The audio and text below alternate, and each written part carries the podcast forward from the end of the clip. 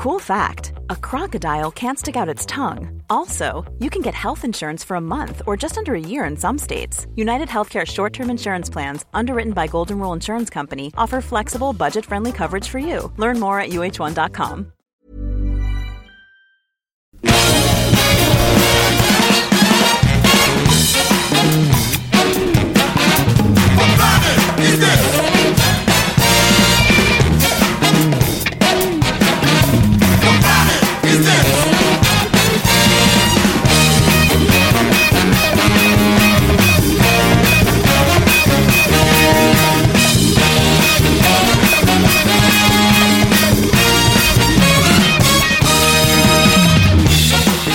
salut à tous, euh, on est de retour dans Capture Mag. Depuis très très longtemps, nous n'étions pas venus euh, hanter vos oreilles.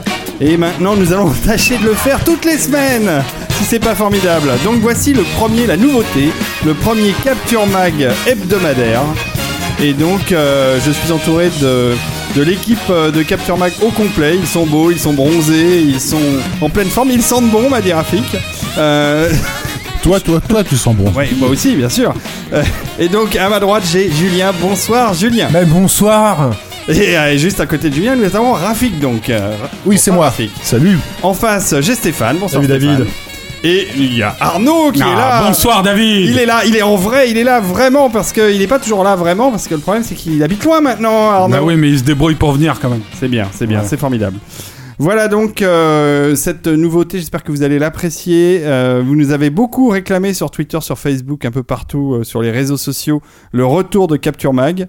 Et croyez-moi, je crois qu'ils étaient impatients de recommencer à faire du podcast. Voilà donc qui est fait. Nous allons parler dans cet hebdo, donc qui sera plus court évidemment que les émissions euh, euh, collégiales, quotidiennes, Oui, parce- qu'il y aura toujours des, des, des grands épisodes sur des grands sujets. C'est ça, c'est ça, Stéphane.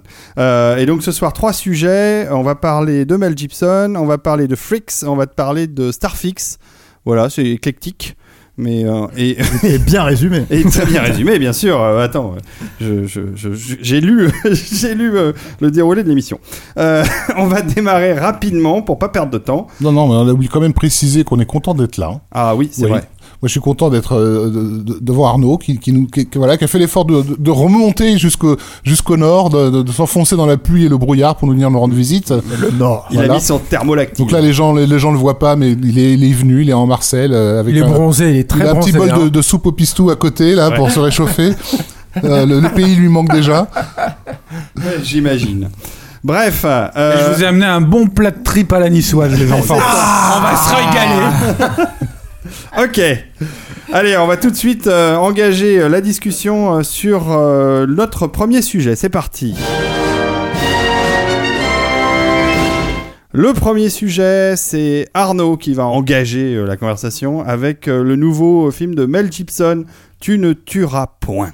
Exactement David. Euh, Axo Ridge en version originale. Tout à fait. Euh, donc qui est un film de guerre comme l'indique euh, son titre original. hein. c'est la guerre. Euh, voilà, c'est le nom d'une bataille très célèbre de la Seconde Guerre mondiale de, euh, côté euh, Pacifique euh, entre les Américains et les Japonais.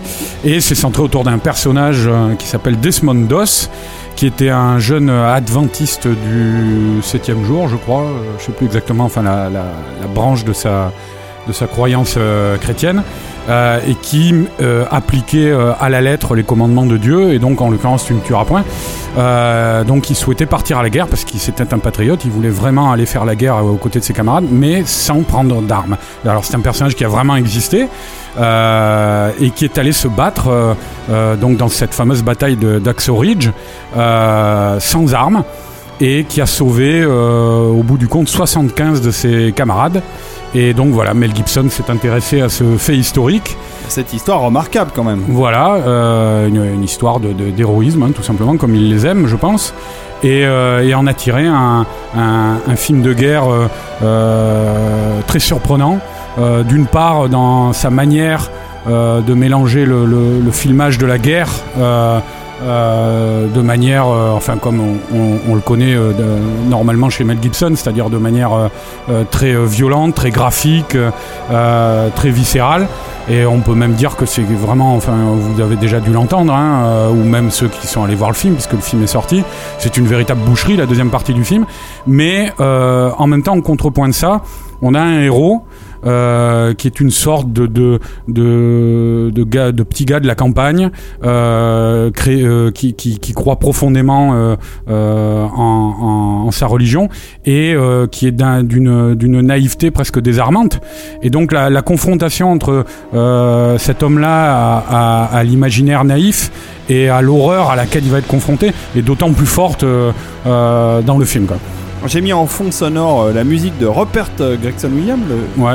le, Pas le un frère grand- de. c'est Non, pas c'est le- pas. C'est C'est pas la meilleure chose du film. non. Voilà. c'est la, me- c'est de la, c'est de la médiaventure, euh, enfin du. Oui, oui, ça moi, ça m'a fait penser un peu à du Transformers, à du Steve Jablonski que Stéphane affectionne particulièrement. Euh, plus- plus chez Michael Bay que chez Mel Gibson. Voilà. Voilà, mais bon, donc en gros, euh, j'ai- j'ai j'ai résumé un petit peu le film. On peut dire surtout, euh, euh, et puis après je vais laisser euh, la parole à Stéphane, mais on peut dire surtout que c'était quand même très attendu parce que c'était les re- le grand retour de Mel Gibson à la réalisation. Il n'avait pas tourné depuis 10 ans, depuis son formidable Apocalypto, Euh, et il revient donc euh, avec ce projet. Alors, il n'a pas tourné à cause de, je pense que tout le monde est au courant des déboires euh, qu'il a eu à Hollywood. Il était devenu un peu à cause de ses excès de boisson, euh, il était devenu un peu persona non grata à Hollywood. Il a mangé son pain blanc. Hollywood est en train de lui pardonner. Il revient. On parle de lui peut-être aux Oscars. Il a, il a, il a une standing ovation au festival de Venise, je crois, il me semble. Donc euh, voilà, c'est le, c'est vraiment le grand retour de Mel Gibson euh, par l'intermédiaire d'un projet qui lui a été proposé. On peut le notifier quand même par Bill Mechanic, qui est vraiment à l'origine du projet. On, on- ton sentiment, euh, donc, euh, enfin, on a bien senti que tu aimais le film, hein, euh, toi, Arnaud. Oui, oui, ah oui, moi j'ai adoré. euh, j'ai- J'aime beaucoup ce que fait Mel Gibson comme réalisateur. Mais juste, je termine quand même parce Ouais, que ouais, sur Bill Mechanic parce que c'est quand même un, un gars qu'on connaît tous bien autour de la table. C'est quelqu'un sans qui Titanic, peut-être des films comme Titanic ou même Fight Club de David Fincher n'auraient pas existé à l'époque où il était en charge de la Fox. Et c'est lui qui a tanné Gibson pendant 10 ans pour, pour qu'il fasse le film jusqu'à ce que Gibson finisse par accepter. Stéphane. Ouais, c'est bah, le truc en fait qui est, qui est assez, euh, qui est un petit peu agaçant euh, vis-à-vis de la réception du film en France, en tout cas un peu moins aux États-Unis, parce que là- là-bas ils ont une culture du vétéran qui est quand même assez, euh, assez, euh, assez prégnante et du coup ils ont pas ce problème avec euh, les films de guerre, ils ont pas de problème avec avec euh, entre guillemets les films qui peuvent avoir une une approche du sujet assez euh, premier degré, c'est qu'il faut justement préciser aujourd'hui que ce film-là, c'est un film premier degré euh, euh, qui croit en ce qu'il raconte profondément et qui s'inscrit totalement dans, dans, la façon dont Mel Gibson aborde, aborde ces sujets. C'est-à-dire que, comment dire, lui-même en tant que croyant, il se plonge dans la logique du personnage et il le filme. de, cette, de, de cette manière-là, il le filme comme quelqu'un qui, qui ne pouvait réussir ses actes, ses actions en fait que parce qu'il avait justement cette avait la foi-là, foi. cette fois-là. Et du coup, en fait, il y a, y a littéralement des plans, euh, je pense notamment le plan final, en fait, où il accède plus ou moins, entre guillemets, au paradis de manière euh, totalement euh, euh, euh, imag- imagée, en fait. Euh, Symbolique. Symbolique, voilà. Euh, qui, euh, qui, comment dire, euh, qui, à mon avis, fait quel- grincer quelques dents en France, en fait, et qui pourtant s'inscrit totalement, de manière totalement cohérente, en fait, dans, dans euh, à la fois dans la carrière de Mel Gibson, euh, si tant est que, qu'elle soit appréciée pour, pour les, les, les critiques français ou les spectateurs français, enfin, les critiques en tout cas, et en même temps, euh, comment dire, euh, dans le sujet à proprement parler, quoi. C'est, c'est ça le truc. Euh, moi, j'ai, peut-être, à part la musique, j'ai peut-être un petit souci avec euh, le jeu d'acteur de, de- du personnage principal qui Mhm. est, tu vas me rappeler son nom, Arnaud. Andrew Garfield. Andrew Garfield, voilà, qui est, qui est le, le- le- pour moi le, le bien mal aimé Spider-Man qui a remplacé Tobey Maguire. Ah oui, c'est Voilà. vrai. euh, mais je savais bien que j'avais vu sa tête quelque part. voilà. Et mais à part ça, au fait, c'est-à-dire que pour moi, il a, il a pas forcément le, le- le- les épaules pour porter un rôle aussi fort, quoi. Mais bon, il fait, on va dire que c'est pas, c'est pas un, ça reste quand même un atout. C'est pas, ça pose pas un problème, je veux dire, en tout cas, fondamentalement à la qualité du film à proprement parler. Euh, donc voilà, il faut effectivement euh, préciser que c'est quand même très très violent, comme l'a dit Arnaud, euh, et, et même surprenant ce point de vue-là. Enfin, moi, ça faisait.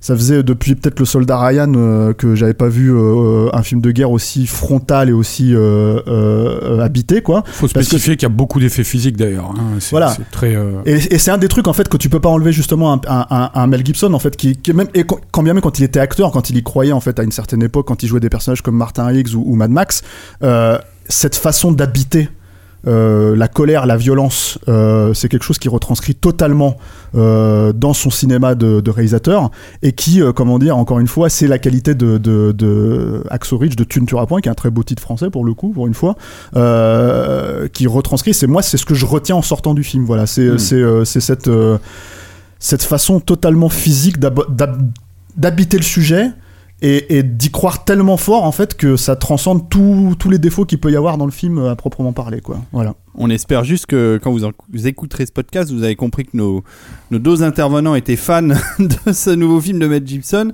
J'espère qu'il sera encore à l'écran. Ça démarre comment au niveau box-office? Bah évidemment, aux États-Unis, il s'est fait écrabouiller le week-end de sa sortie par euh, Doctor Strange, euh, le dernier Marvel. Mais euh, après, j'ai vu qu'il s'était quand même euh, relativement bien maintenu euh, dans le deuxième week-end. Mais bon, euh, voilà, c'est vrai que c'est un film qui est un peu euh, peut-être en porte-à-faux avec son époque, je ne sais pas. Mais il restera. Il restera. ouais. Il y a, il y a, moi je pense, il y a une scène au milieu du film, hein, une, euh, une suite de plans là, qui je pense, moi, à mon avis, il a, il a réalisé le film pour faire ce- cette scène-là, quoi, Mel Gibson. C'est la, la, la scène où le, le personnage demande, euh, et, il est complètement désespéré, il demande euh, pour, à Dieu, il parle à Dieu, il lui dit euh, euh, pourquoi je suis là? Et à ce moment-là, il regarde le champ de bataille et il entend un cri d'un soldat qui est blessé sur le champ de bataille et il dit ok j'ai compris. Là il se lève et il y a un plan qui est le plan de l'affiche d'ailleurs hein, qui est sublime où il part avec une nuée d'explosions à l'horizon. Il, il s'engouffre les bras pantelants comme ça dans ce chaos total quoi pour aller chercher ses amis. Et c'est euh, voilà ça résume parfaitement le film. Euh, je trouve très bien qu'ils en aient fait l'affiche du film d'ailleurs. Bon, bah écoutez, euh, super, ça donne envie de le voir. Et on va passer au sujet suivant. Alors c'est Julien qui va engager la conversation sur la ressortie d'un- classique euh, de- du film Freaks. Ça reste vraiment un classique en fait. Le, le truc c'est que c'est évidemment c'est un film qui est resté etc. Ça reste quand même un film euh, qui est euh, sans précédent et sans véritable descendant en fait quelque part. hein. Julien, alors il faut pour les gens qui ne connaissent Je pas vais que le tu- présenter voilà, tout de suite. voilà, tu- Voilà, tu évidemment, mais c'est c'est un film. Ce que je veux dire avant tout, c'est que c'est un vrai film monstre. C'est un film, c'est une espèce d'anomalie qui a existé à un moment. Et euh, il y a évidemment, il y a des films qui ont fait référence. Ça a influencé un nombre considérable de cinéastes. Mais est-ce qu'il y a eu un film équivalent aujourd'hui à Frix? Je, je, je sais pas. et un film de studio Et un film de studio. Alors Frix, c'est euh, une histoire. euh, ça fait un petit peu, il y a un petit côté un peu conte édifiant, on va dire. Euh, c'est une histoire d'amour contrarié qui se déroule dans un cirque où se côtoient des monstres de foire. euh, qui sont interprétés par de vrais, véritables monstres de foire, c'est Mhm. très important hein, dans le film, et euh, des espèces de parangons de la beauté. Euh, et il, va y avoir une histoire d'amour contrarié sur fond de euh, quantité de petits épisodes en fait. C'est-à-dire que c'est autant l'histoire de cette romance entre un entre un nain et une et une euh, trapéziste. Et, donc c'est aut- autant cette, cette histoire d'amour contrarié que la vie en fait au quotidien à l'intérieur de, de, ce, de ce cirque et en particulier des monstres de foire avec des, un ton totalement unique.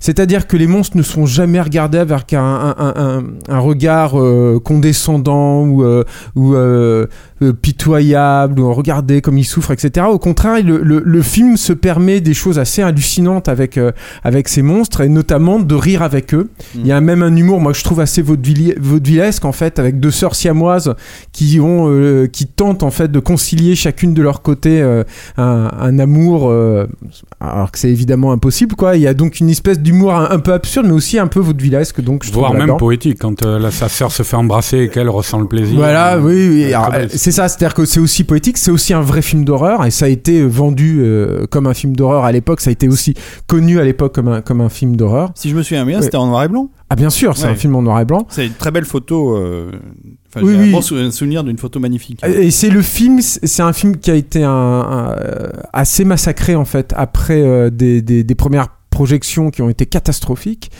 Et euh, qui a été remonté. Il y a des scènes qui ont été coupées, etc. Il y a une nouvelle fin, par exemple, qui a été euh, qui a été ajoutée. Ça a tué la carrière de son réalisateur, Mm. qui est Todd Browning, qui n'est pas euh, n'importe qui. Et, euh, et justement, ce, ce- ce Todd Browning, c'est euh, qui est un cinéaste très important euh, dans, dans le cinéma des origines. Euh, et et, euh, c'est c'est un peu le film de sa vie, c'est-à-dire que lui-même, quand il était jeune, il a vécu dans un dans un cirque. Je crois qu'il avait une histoire d'amour aussi avec. La, pensionnaire d'un cirque, lui il a été clown, etc. Et donc tout ça, euh, tout ça habite en fait Frix. Arnaud, tu veux peut-être rebondir Oui, Arnaud, vas-y. Ouais, non, non, mais c'est- vrai que bah, Todd Browning, le, le truc de, de, de Freak, c'est que c'est c'est euh, le chant du cygne de Todd Browning, quoi.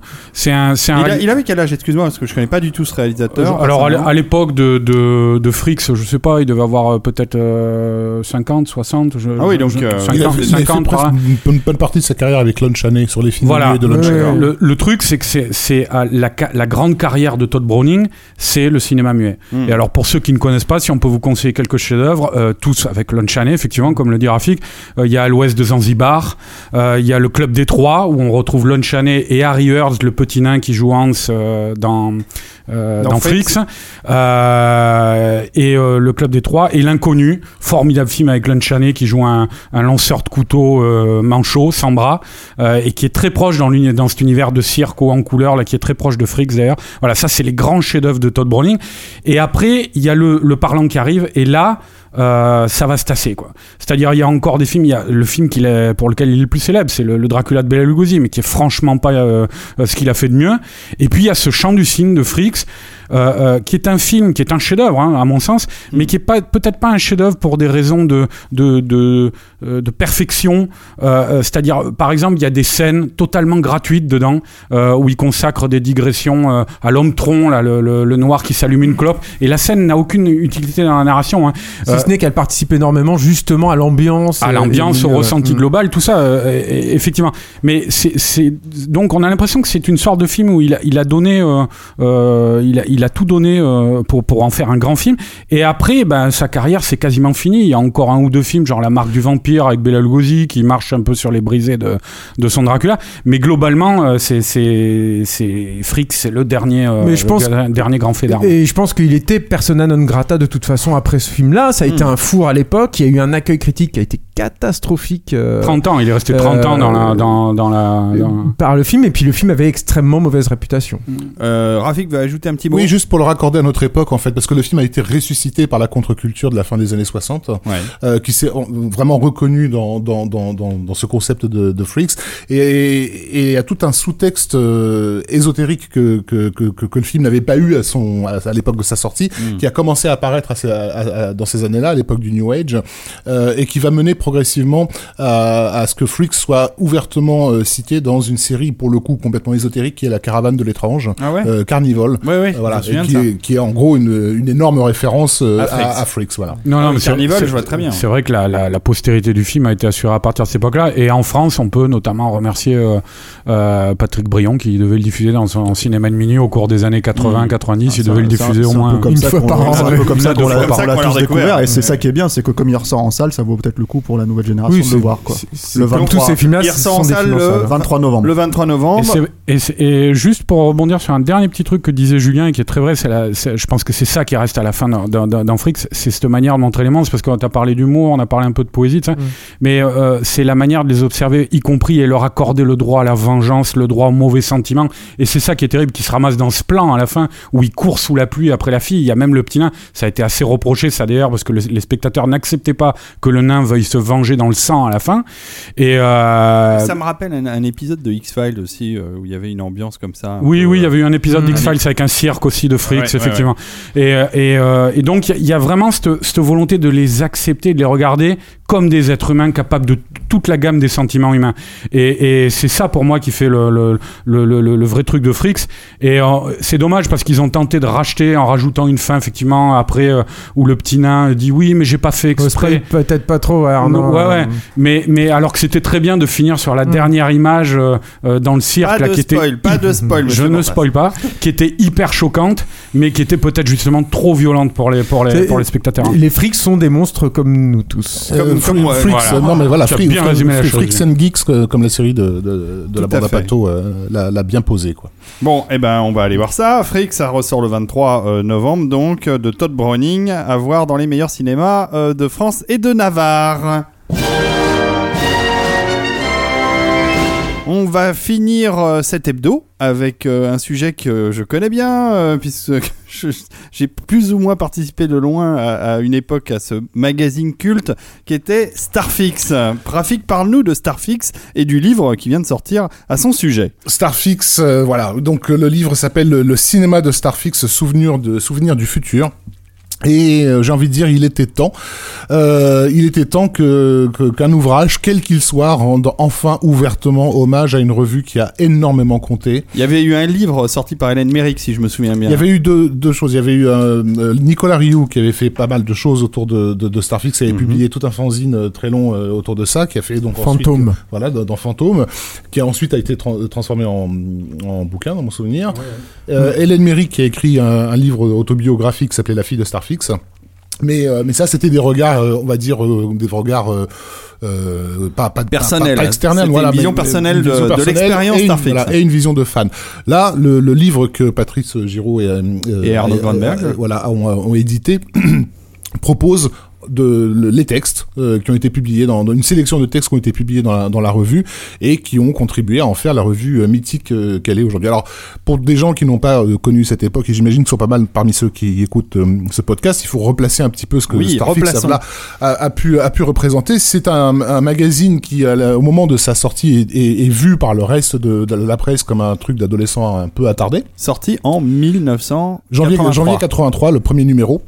Avec une Euh, couverture qui, moi, m'a fait. euh, qui a fait flasher absolument Voilà, tous les ça. gens qui avaient moins de 15 ans, euh, puisqu'on y souviens encore. On y voyait Jen, le héros de Dark Crystal, de- à le- debout sur le cristal, enfin c'était un des plans de la fin du film. Ouais.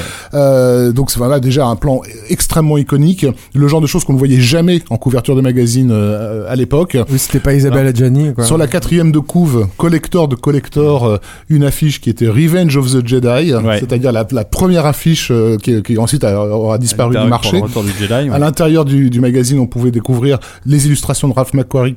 Les premières images Voilà, du retour toutes du Jedi. premières images qu'on pouvait voir du retour de Jedi, euh, une preview sur Evil Dead avec Voilà. des plans voilà, Voilà. extrêmement gore, euh, donc évidemment le dossier consacré à Dark Crystal, quelque chose, de- et je crois que c'était dans ce numéro qu'il y avait aussi du, du Dario Argento. Enfin, il y avait toute une note d'intention qui se posait dès ce numéro-là, euh, qui a complètement fait exploser les crânes de gamins qui, pour, pour qui la presse cinéma se résumait euh, à première et les cahiers.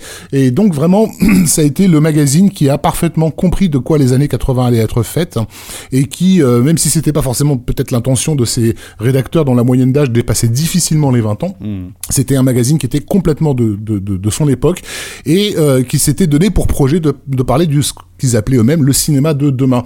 Et je pense que le, le meilleur compliment qu'on peut leur faire euh, aujourd'hui, c'est qu'un un, un mec, de, un cinéphile de 20-25 ans qui lirait les Starfix d'époque trouverait cela normal. C'est-à-dire qu'il aurait l'impression de lire un magazine de ciné tout à fait normal, avec des films qu'il connaît, des réalisateurs qu'il connaît, et, av- et, et- et du coup de ne pas réaliser à quel point ce titre était complètement extraterrestre dans, dans, dans, dans la presse de l'époque. C'est en lisant le reste, en lisant les cahiers de l'époque et les premières de l'époque, qu'il découvrira à quel point Starfix n'était pas normal. même l'écran fantastique Voilà. ou Mad Movies. hein, qui Pourquoi déjà, et hein. pourquoi il apparaît normal aujourd'hui Parce que tout ce sur quoi Starfix a misé a effectivement euh, euh, généré le cinéma de demain. Mm. Euh, ce- c'est le magazine qui a clairement fait découvrir aux cinéphiles français des réalisateurs comme Sam Raimi, Michael Mann, Paul Verhoeven, Tim Burton, John McTiernan, les frères Cohen, Lars von Trier, Hark, Stephen Frears, euh, même Luc Besson euh, a, vraiment démarré dans, dans, dans Starfix avec le dernier combat. Ils avaient été les premiers à, à- à vraiment en parler comme quelque chose de nouveau. Euh, il leur a fait la gueule ensuite parce qu'il les avait invités sur le plateau de son film suivant, euh, Subway. Subway. Ils avaient fait un magnifique dossier sur le tournage de Subway, mais quand ils ont vu le film fini, ils ont un peu fait la gueule et du coup, euh, voilà, Besson leur a fermé les portes. Ce qui, est, ce qui est un peu injuste. Voilà. parce que ça Mais ils ont également bon. été de ceux qui ont le mieux parlé de réalisateurs qui à l'époque étaient vraiment extrêmement déconsidérés, qui étaient euh, Spielberg, Cronenberg, Argento, Carpenter, Brian De Palma, George Romero, Friedkin et j'en passe. Et t'en passes. Mais Voilà. euh, Rafik, tu oublies de dire, mais ou peut-être pas, euh, que les gens qui ont fait Starfix, c'est pas n'importe qui. Évidemment, bon, et alors bien sûr, de- en fait, j'allais faire le pont avec les cahiers du cinéma, c'est-à-dire que je pense qu'il faut pas hésiter à, à- à dire que sur les années 80, Starfix a été les, les cahiers du cinéma des années 80, c'est-à-dire la revue à l'avant-garde de ce que le cinéma était en train de, de, de devenir et, et, et de celle qui, allait, qui, qui a permis à toute une génération de comprendre le concept d'auteur. Même si, encore une fois, si c'était pas forcément leur intention. Et donc beaucoup d'entre eux, enfin certains d'entre eux, sont, sont devenus euh, soit cinéastes, soit producteurs. Ce qui est quand même très rare dans le domaine de, Pas- de pas la tant- presse. Pas tant euh, que ça. cinéma, hein. non Euh, le magazine Studio a fourni aussi quelques réalisateurs hein, qu'on qu'on se coltine régulièrement. hommes, voilà. mince quand même. Ouais, Euh, d'accord, d'accord. Euh, mais, par- Bon, mais par alors contre, sans Starfix, il y ça- a eu. euh, voilà, euh, Starfix, bah, évidemment Christophe Gans, qui a été Voilà. euh, pendant un moment le rédacteur en chef de Starfix et qui est maintenant le, le réalisateur qu'on connaît, Nicolas Boukrieff. hein, Bien sûr. voilà, qui qui euh, qui dans le dans, dans- qui a essayé de- qui essaye encore aujourd'hui de de de- d'accorder un cinéma, euh, je dirais d'auteur euh, euh, qui était qui était un peu son son dada avec le cinéma euh, de série B euh, qui qui qui, Qu'il l'a fait adore. vibrer euh, euh, et qu'il adore aussi. Euh, François Cognard, pardon, François Cognard qui est devenu producteur.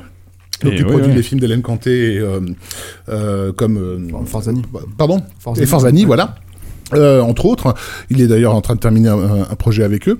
Euh, Doug et- Headline. Doug Doug- Headline voilà, va Doug faire de la réalisation aussi. euh, Et de la direction de collection de romans aussi. euh, et de la traduction de de quelques traduction, BD ouais. mythiques en France, hein, Mm. comme euh, Dark Knight, je crois- que c'était lui, Dark Knight ou possible. Watchmen.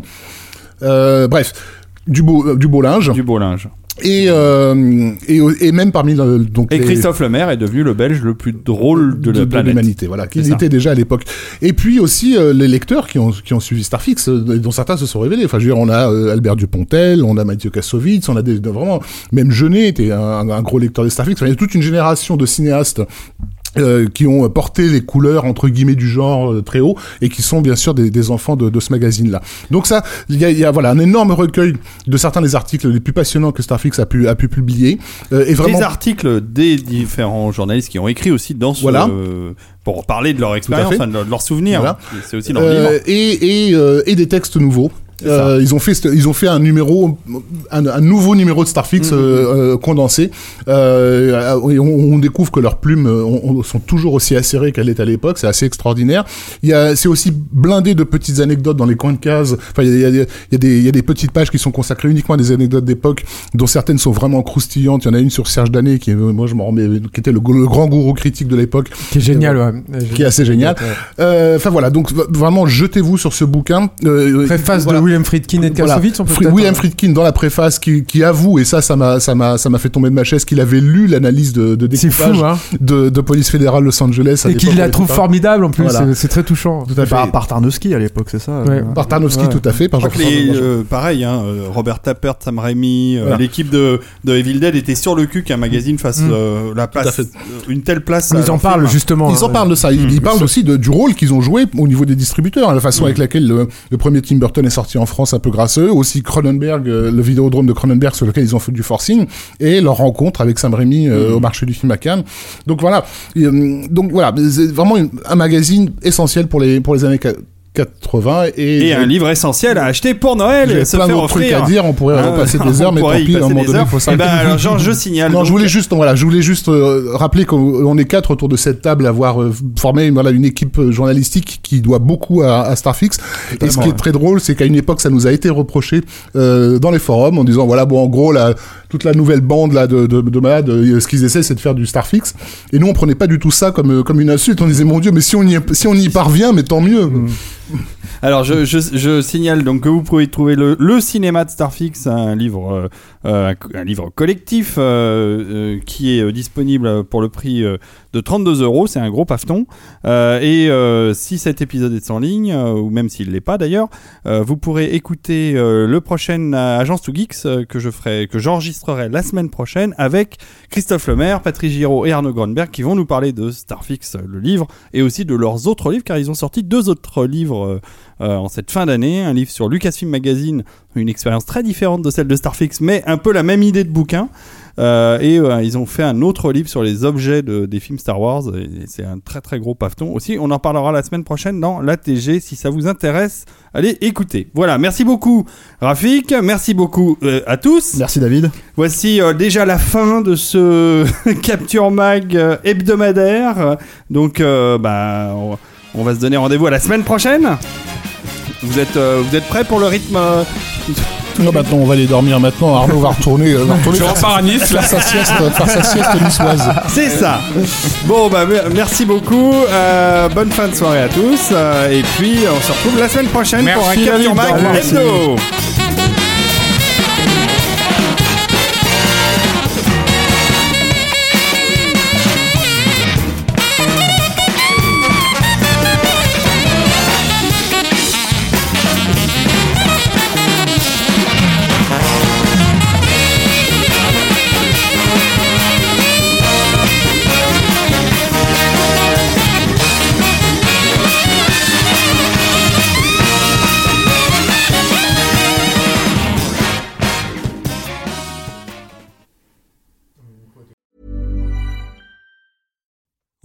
Make decisions for your company, you look for the no brainers. And if you have a lot of mailing to do, stamps.com is the ultimate no brainer. It streamlines your processes to make your business more efficient, which makes you less busy.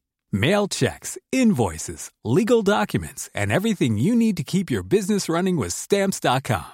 Seamlessly connect with every major marketplace and shopping cart. Schedule package pickups and see your cheapest and fastest shipping options from different carriers. With rates up to 89% off USPS and UPS rates. And with the Stamps.com mobile app, you can take care of mailing and shipping wherever you are. Make the same no brainer decision as over 1 million other businesses with Stamps.com. Sign up with Code PROGRAM for a four week trial, plus free postage and a free digital scale. No long term commitments or contracts.